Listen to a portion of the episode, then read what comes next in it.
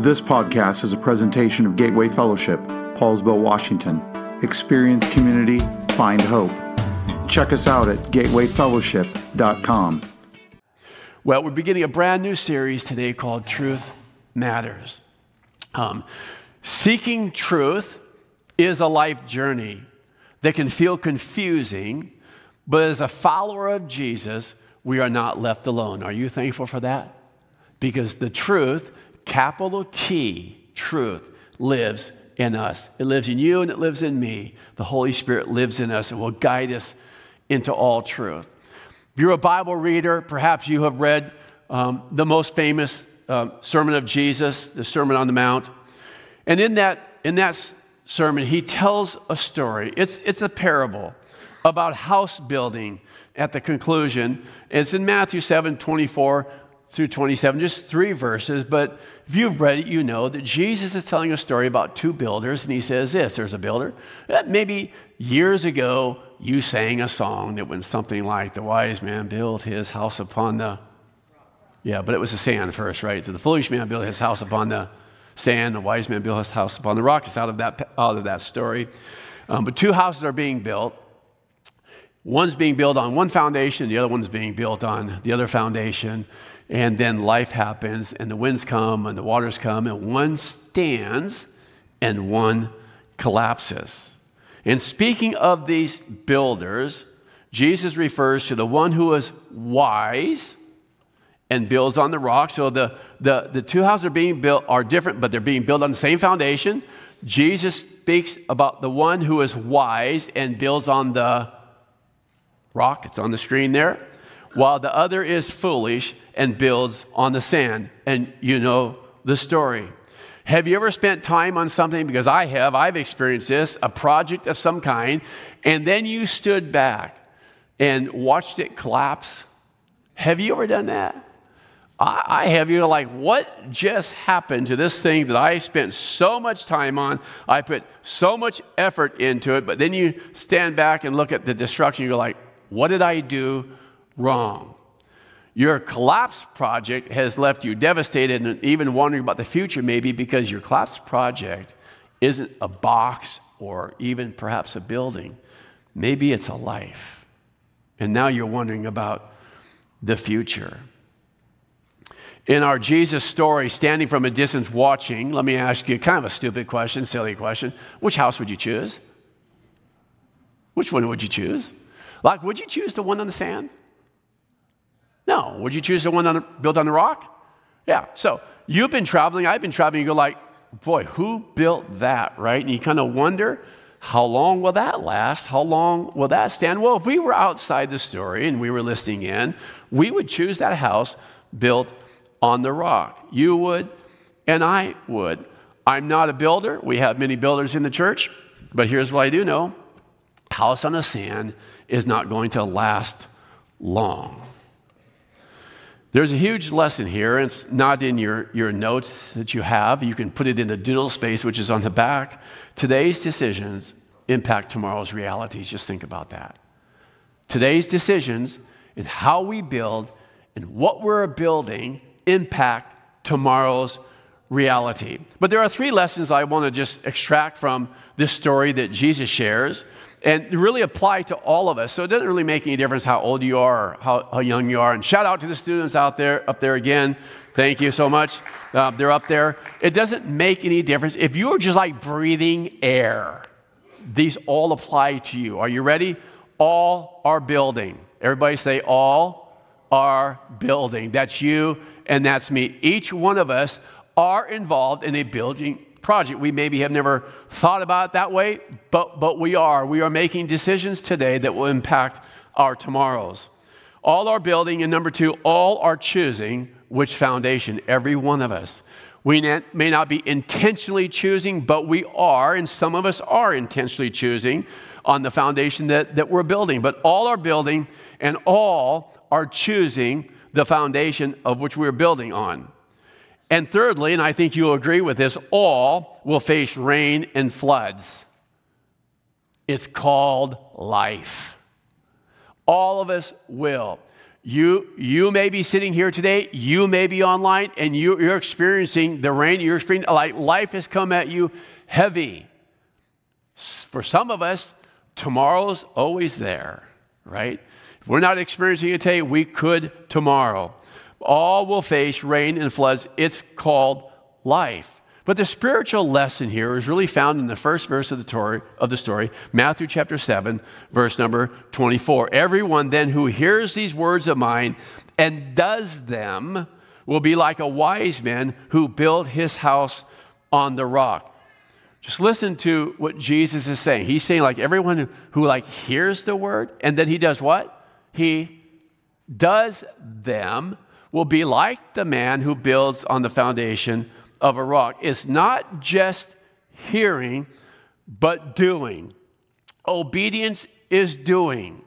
Um, um, perhaps uh, you're that parent or you're that kid um, who heard growing up, don't just listen to me, do what I say. Anybody? It's like, my mother said that. My mother said that. You've said it as parents to your kids, like, if they just listen to you, but they don't do what you say to them, there's a problem. Hearing and doing, obedience is doing. It seems at times that so much of what we are seeing today, the times that we are living in, seek to pull us away from the firm foundation of God's Word. Our feelings often betray us and lead us away from that firm foundation of His Word. More on that later. Psalm 119, verse 15. Would you just jot that down? I see many of you are, are filling in notes. I call it our challenge verse. Psalm 119, verse 15.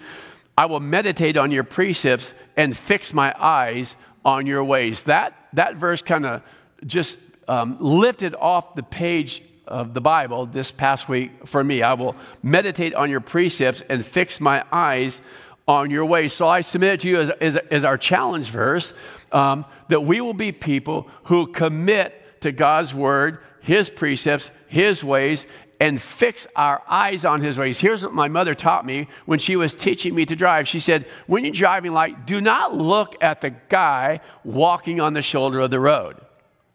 Because if you fix your eyes on him, guess what's going to happen? Exactly, like just you're going to drift that way. So don't do that.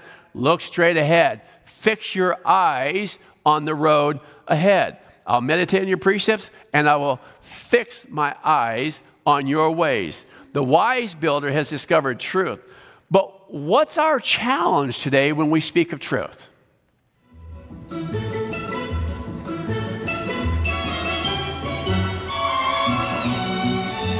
What is your name, please? My name is Rosemary.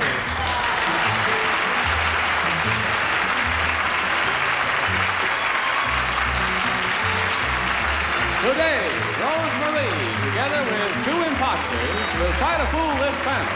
Kitty Carlisle, Orson Bean, Peggy Cass, and Tom Poston. It's all going to happen right here on To Tell the Truth. Now, I am, I am not even going to ask you if any of you remember that show, because if you do, you are old. Put your hand down. Okay, right? Right. So I'm, I'm not going to even ask, ask the question, but, you know, I have uh, just kind of like a vague memory.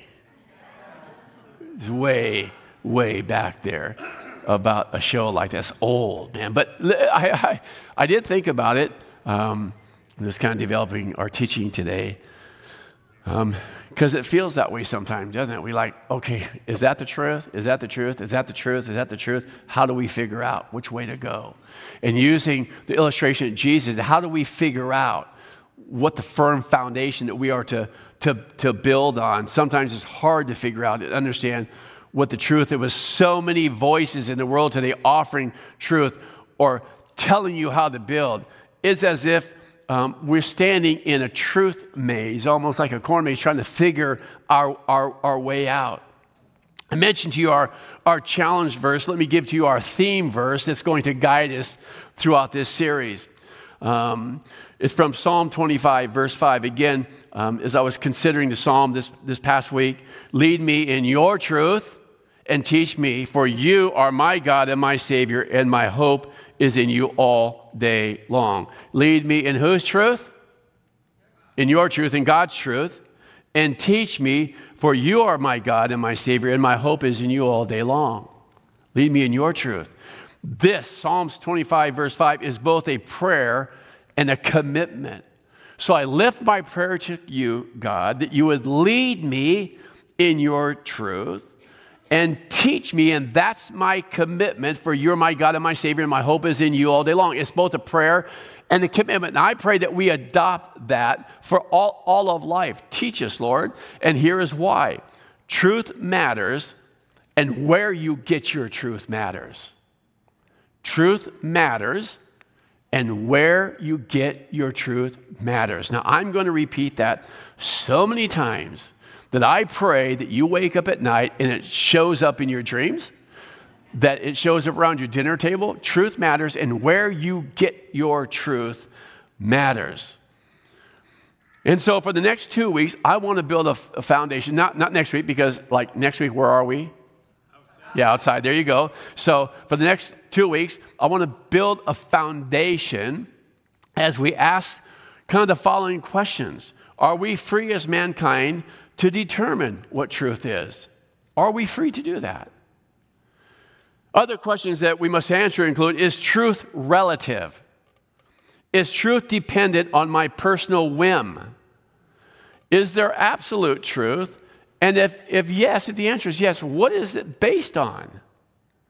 Where can followers of Jesus go for guidance or to kind of place it within the context of our story, where can you and I go so that we're sure that we're building on this firm foundation? Is truth socially constructed? Maybe you've heard that phrase. And what is social constructionism? Well, Wikipedia um, defines it this way social constructionism is a theory in sociology, social ontology, and communication theory which proposes that there are certain kinds of facts which, rather than depending on physical reality, instead depend on the shared ways of thinking about and representing the world that groups of people develop, develop collaboratively. That's what social constructionism is all about. So we develop what truth is, individuals and as groups. Are we free to determine matters related to life, when life begins or ends? How about matters of sexuality or gender, for example? Are we free? I, I submit, no, we are not. If no, to whom do we go and where do we go for the truth? So, what do we do in this maze of life? There's a problem. According to Barna, Trends 2018, truth is increasingly regarded as something felt or relative rather than something known or absolute. Truth is increasingly regarded as something felt or relative rather than something known or absolute. Now, are feelings bad? No, feelings aren't bad. God gave us feelings, but do your feelings change? You should be doing this, right? My feelings change. And, and if I were to be honest with you, and I will be, is that, you know, my feelings aren't always in alignment with God. Are yours? Sometimes I have feelings I, that are, sometimes I get angry. Sometimes my feelings are not what they should be. Do, do my feelings always align with God's word? No. If I base my decisions in life on my feelings, where are they going to go? Carl Trueman, in his book, The Rise and Triumph of the Modern Self, shares these thoughts. He says, The language of morality, as now used, is really nothing more than the language of personal preference based on nothing more relational or objective than sentiments or feelings. The language of morality. Speaking of emotivism, he says this essentially, emotivism presents preferences as if they were truth claims. There is a problem when feelings supersede facts or truth, my words. Let me, give, let me give you an example. It's kind of a dumb one, but it's an example. Um, I feel like I can fly. And I say, go ahead. Because you'll discover what that your feelings have deceived you when you confront the fact of gravity. You might feel like you can fly, but your feelings will deceive you. God gave us emotions and feelings, and I am thankful that He did. But the point is this if we reduce truth to feelings, whether individual or group, then whose feelings matter? Yours or mine or ours? And based on what will we discover truth? There's a problem. Again, George Barna in American Culture and Faith Institute. 23% of Christians strongly agree, 23%, what is morally right or wrong depends on what the individual believes. Do you see a problem with that? What is morally right or wrong depends on what an individual believes. As a result, truth has become clay to be molded by each individual. Truth is be. I, I thought about bringing clay, clay up here and just kind of molding it and go like, here's some truth for you, and then handing it to you and just let you mold it because it would look different. Your creation would look different. Uh, my kids did the pottery thing in school. And um, if I were to bring you two examples of what they created in school, one looks actually really ugly. and uh, one looks pretty good. And I won't tell you which son did the ugly one or which son did the nice looking one. But it was molded by their hands, it just looks different. Our, our our clay would look different. Truth has become clay molded by each individual. Um, John Climacus, who was a, a monk, I, I believe he lived in the 1600s, one of my favorite quotes. He said, Man must employ every means to lift his clay and place it upon the throne. Now, I've reminded of the scripture in Isaiah chapter 64, verse 8. And yet, O Lord, you are our Father, we are the clay, and you are the potter. We all are formed by your hand. It seems in life that we have jumped from the wheel to the potter, and we have molded clay. We have molded truth. But there's a biblical warning in Colossians chapter 2, verse 8. And I love the way that Paul shares this. Write it down somewhere, meditate on it when you get home. Colossians chapter 2, verse 8 Don't let anyone capture you with empty philosophies and high sounding nonsense that comes from human thinking and from the spiritual powers of this world rather than from Christ. Can you just visualize Paul saying that? Like, don't let anyone capture you. And then we have this word picture now in our minds of what that looks like, right? When you capture something, you, you, you take a hold of it, you have it, you capture it. Um, don't let anyone capture you with these empty philosophies. I, I love this, like high sounding nonsense that comes from human thinking and from the spiritual powers of this world rather than from Christ. Now, are we to be people who don't think? Of course not. We are to discern what is right or wrong. We are to be people who correctly handle the word of truth. And so that's why we try to do our best to teach truth based on the Bible. 2 Timothy chapter 2 verse 15. And it comes from time spending in God's spending time in God's word and depending on the spirit that lives in you and the spirit that lives in me.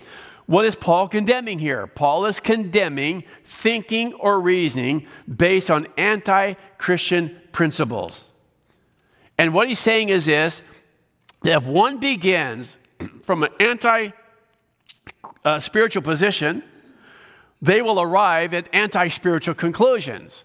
And now you can go back and think about that Jesus story again, right? If you, if you start this way, building on the sand, this is what you're going to end up with in life. If you begin with human thinking and human reasoning uh, that sometimes reflect our feelings over biblical truth, if we begin from an anti spiritual position, we will end up and arrive at anti spiritual conclusion. Wisdom that is based on fallen humans can find itself at odds with biblical truth.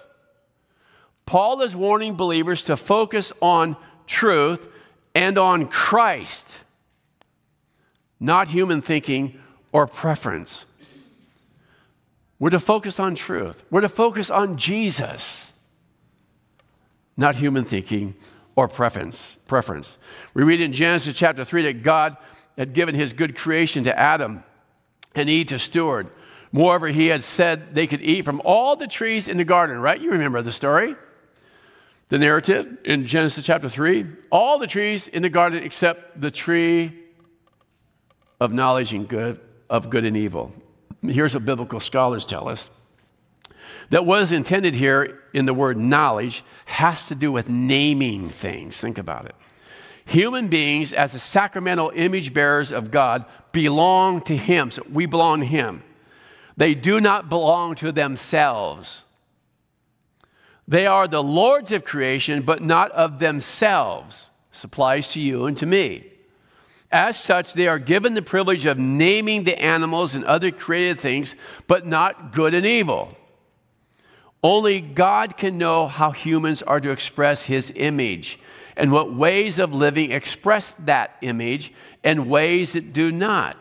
Joyce Little renders the meaning of this passage in Genesis. Here's what she says In other words, the command God gives them can be translated like this Do not claim the ability to name or to define what is good and evil for yourselves because you do not know enough about me to know what you are supposed to do to be my image in the world. Only I know how I can properly be imaged, and therefore only I can tell you what is good and evil for you. We just finished a series out of the book of Judges, and we can see that being played out. Actually, see it being played out throughout the Bible. What happens when man calls evil good um, and good evil. Reflecting on Joyce Little, my friend Tom Fismeyer shares these thoughts. He says, It's easy to see now why we can't agree on the good. Our deep confusion here is the byproduct of our usurpation of God's right to name good and evil. Moral truth is determined by the truth, capital T, who is God. Once we lose the truth, we can no longer discern the good which depends upon it. The truth and the good are intrinsically connected. Whether their determination lies with God or with us becomes a matter of personal and cultural life or death. Or again, going back to the Jesus story, one collapses and one does not. N.T. Wright says all truth is somebody's truth. Everything depends on who's telling the story and from what angle. But does that mean there's no such thing as truth after all? And he says this Of course not. Our call as followers of Jesus, if you are, I don't care if you've been following Jesus for like 80 years or 50 years, or you are a brand new follower of Jesus. Our call is to mature in the faith. And then Ephesians, Paul says this then, then as we mature, we won't be tossed around and blown about by every wind of new teaching.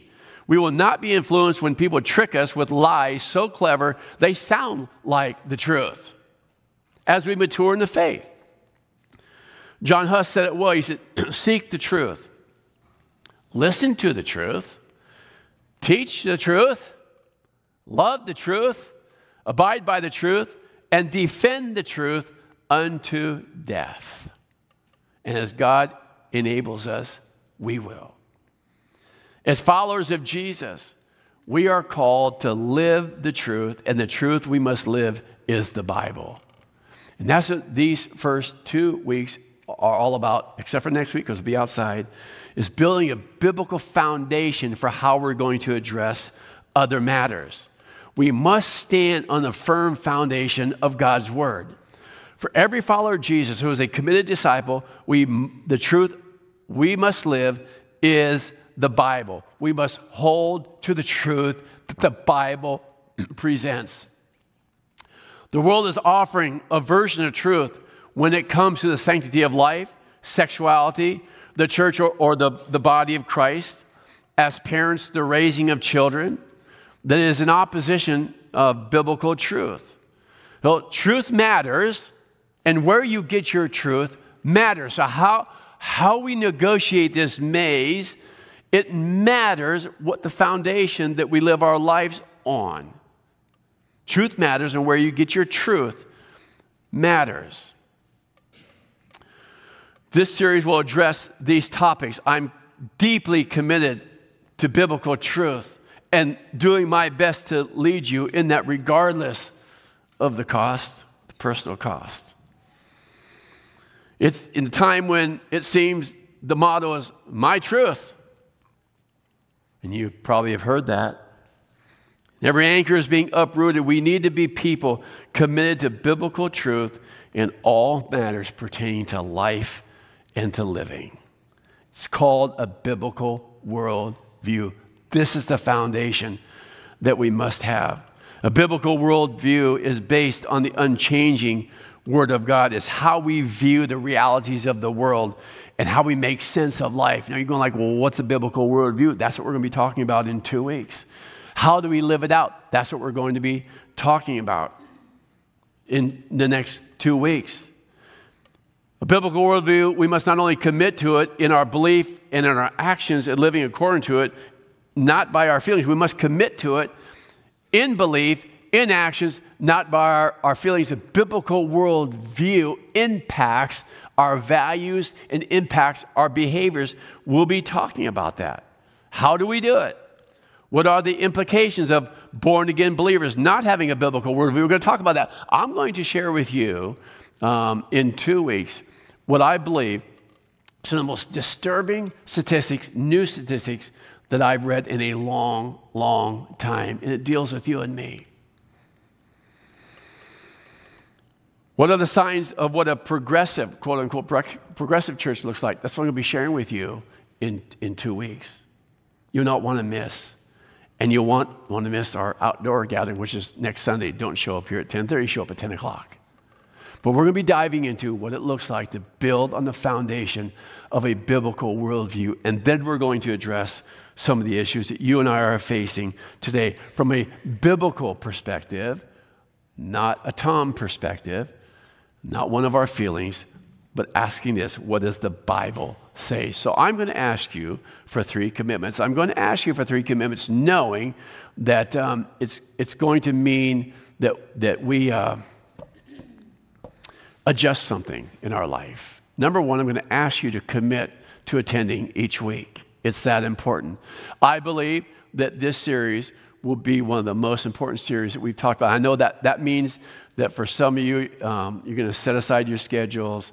Um, you know, the average, I've, the average person attends church about once a month or something like that. Now I'm just going to ask you if that's you like to increase that. I just boldly ask that online. If you're in our area, I just ask you to join the community here in, in person. I think it's so important that we gather in person like what we're doing today. So on. I love the online campus and I love you. And, uh, but if you can be here, I just encourage you to be here and commit to attending each week as we explore truth in a lot of the issues that we are facing today. Um, I'm going to ask you to commit to reading the Bible. Now, I know for many of you that's, that's a, um, it's part of your rhythm, your da- daily rhythm. For some, um, it's a part of your weekly rhythm. So if it's something you do once a week, try doing it two times a week or three times a week because I think it's that important. Commit to reading the Bible and then commit to joining a group. I mentioned earlier I'm in two, two groups and I call it shared accountability and shared learning. It's a way I believe that we have to live in order to navigate this maze that, that we're in. So we commit to gathering together as Jesus called us to do, and we commit to reading the Bible, being in His Word, and commit to doing life together. Three, this, I, I finally told, told the team, I said, look, I can't get everything in, in in, in one week. So this is part one of part two of building a biblical foundation back to the Jesus story so we can address some of these issues. So I hope that you will continue joining us. I'm going to pray and I'm going to ask you to do something. I'm just going to ask you, you know, I think Mario led us in a wonderful prayer, but, and in the same vein, kind of open up our hands and our heart to Jesus. What is he saying to you today? What is Jesus saying to you today? What change does he want to make in your life today? How about one of these three commitments? What will you lift to Him as together we kind of go down this journey of, of talking about truth based on God's Word? What's He saying to you today? What will you offer up to Him this morning? Let's pray together, shall we? Oh, Father, I thank you for um, this. Morning. I thank you for this community, this faith community. God, I just pray that we will be passionate followers committed to living out biblical truth, committing to living out loving others as you have loved us. Father, as we just lift our hearts to you with open hands, just ask this question Jesus, what do you want to change in my life? Um, what does your spirit want to do in me? And God, I would pray that we would be open to what it is that you're saying. God, as we commit ourselves to living out biblical truth, I pray that we will do that not just with biblical conviction, that for sure, but with biblical compassion, I pray. God, I pray that our hearts, I pray my heart, would be open to you, that my life would be reflective of who you are to all of those around me. God, we, we lift this to you and we thank you in Jesus' precious holy name. Amen. Amen. Let's stand together, shall we?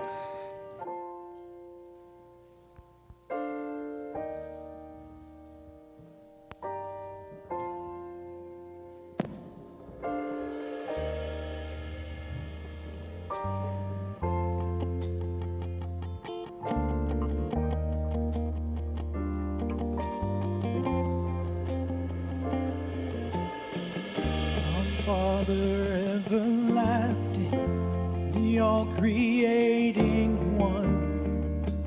God.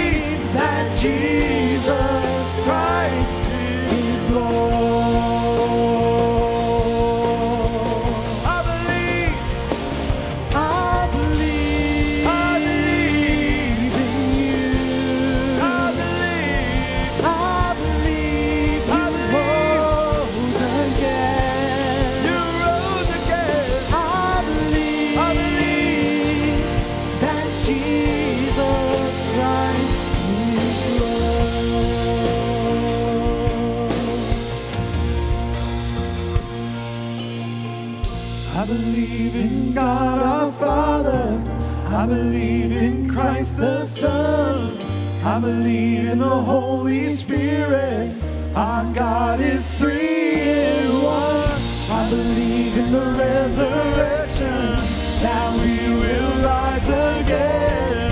For I believe in the name of Jesus. I believe in God eternal. I believe in the virgin birth. I believe in the saints. church. I believe in the resurrection when Jesus comes again. For